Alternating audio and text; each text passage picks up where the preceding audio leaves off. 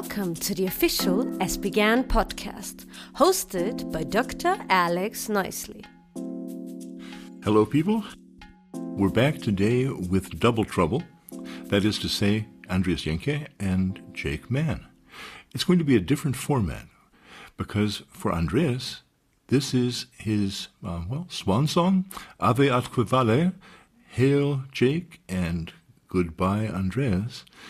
Andreas is leaving his role as contributor, principal contributor to the JPGN Journal Club, and Jake Mann is stepping into his shoes. We're going to be asking both of them to comment on two, possibly three articles today. The first article has to do with predictors of insulin resistance in a pediatric population. We're going to ask Andreas, whose choice this JPGN article was, to comment on why it's useful and why it's important. And then we'll hear whether or not Jake agrees or disagrees, and for what reasons. Away you go, Andreas. Yeah, well, thanks for the nice in- introduction. Um, I can clearly say I, I will miss you, but let's um, dive into the matter. So, I chose this paper because it's quite a large number of patients, a thousand um, and five hundred, and um, they tackle, from my point of view, a very important problem: the obesity epidemic in children. So there, there has been a steady increase in the incidence, and this has been even more the case, um, or is even more the case after the um, COVID 19 pandemic. And we see more and more um, obese patients, but it's very difficult to decide do they go to insulin resistant and metabolic syndrome? Do they need more advanced care? or can they just um, remain in the care of the um, primary health care provider? So in Germany, we have um, more than 10% of severely obese children at the moment. I can't see them all. And this paper provides, from my point of view, um, a very easy predictive model which can be used by the primary healthcare providers to discriminate between just, I would say, normal obesity and more severe cases which need more intensive care. That certainly sounds promising. What are some of the discriminant points that are new in this model? Yeah, well, it they they use just regular parameters which um, are assessed on a regular basis if you visit your physician. So, from my point of view, most promising model they use the age, duration of obesity, BMI, and then some measurements of waist and hip, and then also easy accessible clinical signs like Tanner stage as a sign for assessment of puberty and the um, acanthosis nigricans. So nothing, you, nothing, nothing so complicated even as a glycosylated hemoglobin level. No, no, you don't need, need that obviously. Um, but mm-hmm. if you if you have these, so you have quite a good negative um, predictive value of, I think, something near 90%. And you can even further increase that if you take a fasting insulin, then you increase it um, above 95% wow. positive and negative predictive value. So this would be, from my point of view, an easy screening tool for the primary healthcare providers. They can say, okay, they do this screening and they can then either decide to take the fasting glucose uh, insulin themselves or refer them to a larger center. This is important, at least in Germany, in respect to also medical therapy, because the new GLP 1 analogs, um, you, you can only give them to children which have already some kind of metabolic problems. So, just normal obesity is not a reason to start a medication, but um, if you have insulin resistance or any kind of other metabolic issues like NASH or something like that, you can give the medication. So, so that means that this is this is a real gateway. This opens a gateway to prescription of new and expensive agents. Yes. So this is at least um, my assessment of the study. I mean, it's cross-sectional, of course, also including all data and retrospective, but um, it's very, very good start from my point of view. Jake, weigh in. Well, I mean, sorry to be sort of uh, come from the other side of things, but I guess my take is that the model that they've created, I would say, is in practice going to be less straightforward to implement than perhaps they anticipate because I think that accurate Tanner staging is not really routinely done perhaps for, by most uh, family physicians. And I mean I guess it, unless you're really expecting it to happen then if you're consulting your GP for whatever reason then they say well we need to do a you know an accurate assessment of pubertal stage then that could seem as a slightly strange thing to do. The other point is that is it really that much easier to do this than just to measure an ALT, triglycerides, and um, an HbA1c, for example? Because the you know the discriminators are the ones that seem to be most discriminatory. Re- really seem to be triglycerides, BMI, and then obviously if you also included a, a measure of fasting uh, glucose or fasting insulin, but that probably won't be done in primary practice. I feel that whilst these can these models can be generated, they are often harder to implement than uh, in practice than they come out as on a paper. Well, all I can say is that that's a matter of uh, the proof of that pudding will be in the eating.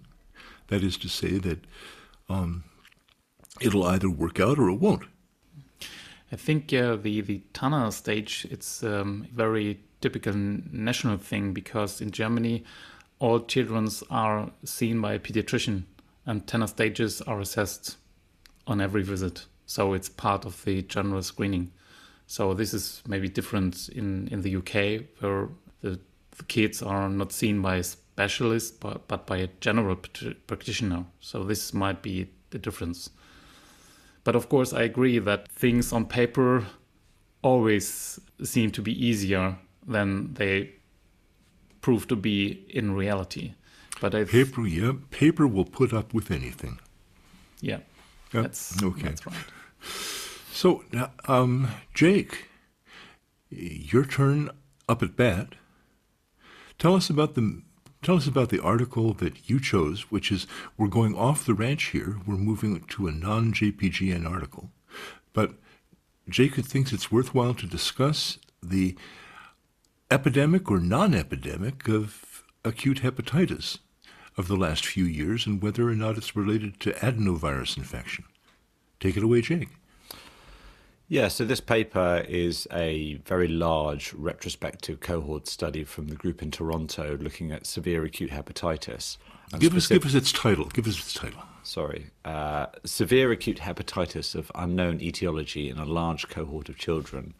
Uh, paper in Hepatology Communications. And they broadly wanted to study this group of uh, severe acute hepatitis, which is otherwise unexplained this is really off the back of a epidemic which was reported globally in the sort of spring of 2022, originally initiating out of the UK, and then many other centres across the whole world reported an, an increase in cases. And whilst in the UK there was quite clear epidemiological data to suggest there was a true outbreak, and in other small pockets perhaps, in other centres it was less clear. So the group in Toronto reviewed essentially all of their cases over five years where they'd had children presenting with an ALT uh, of greater than 500 and discussed their outcomes. I think there's sort of three uh, points I think are interesting in this paper. The first really is that unlike the the data that has come out of the UK uh, and Scotland, they don't really show any evidence of a, of an epidemic. So I think this is likely to be reflective of much of the reporting around that time that once there was heightened awareness of this problem, many centres were saying, oh, yeah, we've seen lots of kids with very high ALT, perhaps it's the same. Uh, in the UK, it was they've demonstrated that these these uh, cases were related to a virus called adeno-associated virus number two, which then needs to come along packaged alongside a co-infection of either adenovirus or HHV six or seven. But this was not seen in, in this cohort from Toronto. So it's a good example of yes, we've seen these cases, but it's not part of the epidemic. I think the the other interesting point is just the the sheer volume of cases. So uh, we know that Toronto Sick Kids is a big big unit, but I mean they were seeing at least 50 cases a year, uh, 50 cases each six months of uh, severe acute hepatitis. What's it like in Birmingham? Well, I th- I think that w- what is interesting and possibly illustrates the difference is that this a lot of these cases were not necessarily cared for by their hepatology team and had an alternative etiology underlying. Uh, but still, I get the feeling that this is even, you know, at least twice as many as that we see in Birmingham. You know, if they're having seven cases of severe, severe acute unexplained hepatitis in six months, I don't think we get one one month. More like one every two months, probably. Well, that's fascinating. Just because the NHS is set up to sluice interesting cases, liver cases, to you folks, or to Leeds, or to King's College Hospital, depending on the part of the country. But if a place like yours, which is definitely a national referral center, isn't seeing so many cases, something's different. Yeah, and if you dig into the supplementary tables, it does show that uh, many of the cases had alternative etiologies like an underlying malignancy or a otherwise common viral infection. I think it's interesting to reflect on the overall scale, and therefore, you know, people in other smaller centres will not have such a volume of experience. And then, kind of related to that, I think the other important point to pull out is this uh, sequelae of hepatitis associated aplastic anemia, which I think it's always worthwhile to remember that as a uh, complication because many of these families kids come in in acute liver failure, whether they have a transplant or not, and they and they recover, and then the parents think their child's going to die. Then they recover, only to then find that their platelet count drops off, and they're going to end up needing a bone marrow transplant. So here they found, uh, you know, relatively high proportion of their cases needed bone marrow transplantation, which is slightly higher than that had been reported previously, but we are still talking a handful uh, of cases overall. So, a very rare complication, but significant for those who have it. I forgot whether adeno-associated virus acute liver failure is associated with aplastic anemia. Can you refresh me? Yeah, so that's a really important question. So far, we haven't seen it to be reported in such a significant way as the what was classically termed seronegative hepatitis. They're the ones as sort of described in this cohort, no etiology whatsoever. Perhaps you have a mildly raised IgG, and then they just continue to have a, a, fall in their platelet count. But we haven't seen that, and it hasn't been reported to be widespread, which we're we're very thankful for, because otherwise there would have been quite a large number of these patients. Andreas, chime in. Yeah, well, I mean, I largely agree um, with Jake. So in the sense that it's very important to not just believe that there is a global new epidemic. If you just have one one center reporting on a new new clinical etiology, I would say so.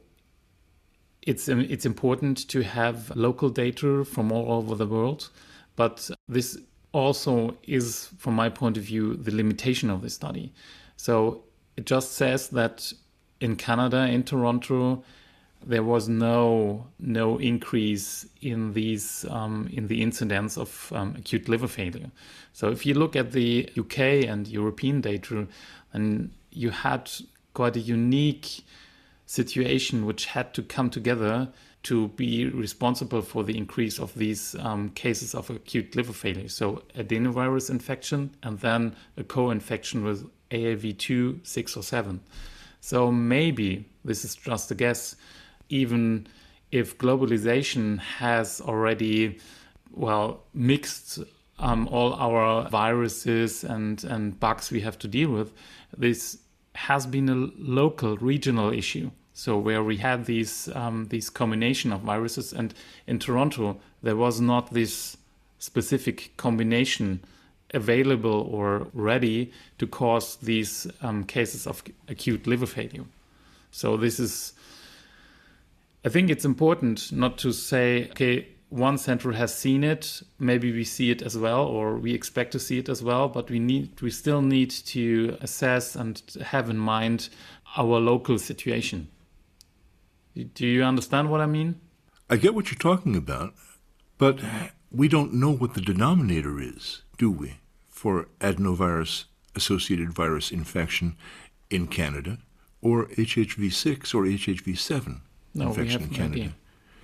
So uh, it's, I don't think that we can address that question with any specificity. Jake? Well, I think this is where the nationalized systems for monitoring come into their own. So, for example, the UK has a system of basically randomly selecting groups of samples and testing them for a whole range of viruses. So they have a feel for the population prevalence of viruses throughout the year. And through the NHS, there's a linked up system. Um, so essentially, every case that comes to A and E gets logged one way or another, which made it more straightforward to demonstrate a true increase in cases. And as Andreas says, therefore, in other centres, it's hard to know if this is a true increase or not. And as you point out, you don't know what the denominator is, um, which makes it much harder. Wow. Well, I think we've seen a lot. We've taken and squeezed that paper for its juice. Andreas, you had another paper that you wanted us to talk about.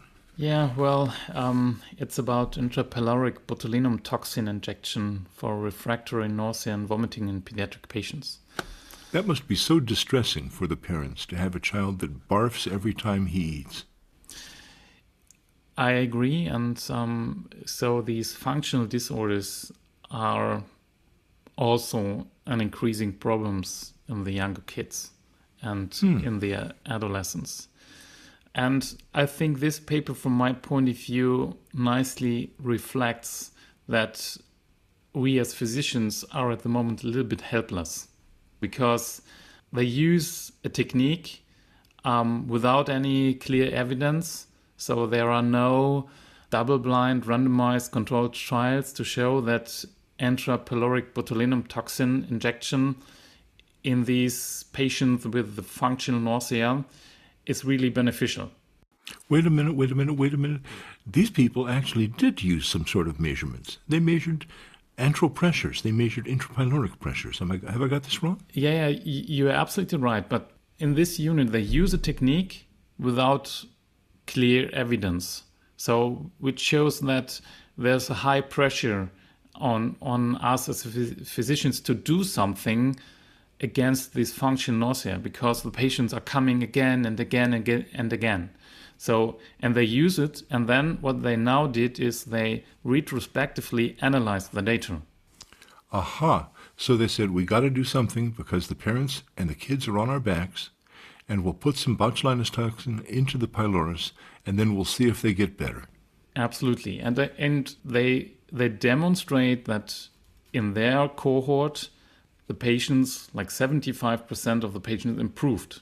But we do not know whether they would have improved on their own without anything. So, and if you look at many publications on functional diseases, you see that over time there's a gradual improvement, and then that everything you do has a quite strong placebo effect. So every medication you give in these patients has some beneficial effect, but if you if you match it to placebo, you usually have no no real um, real um, superiority.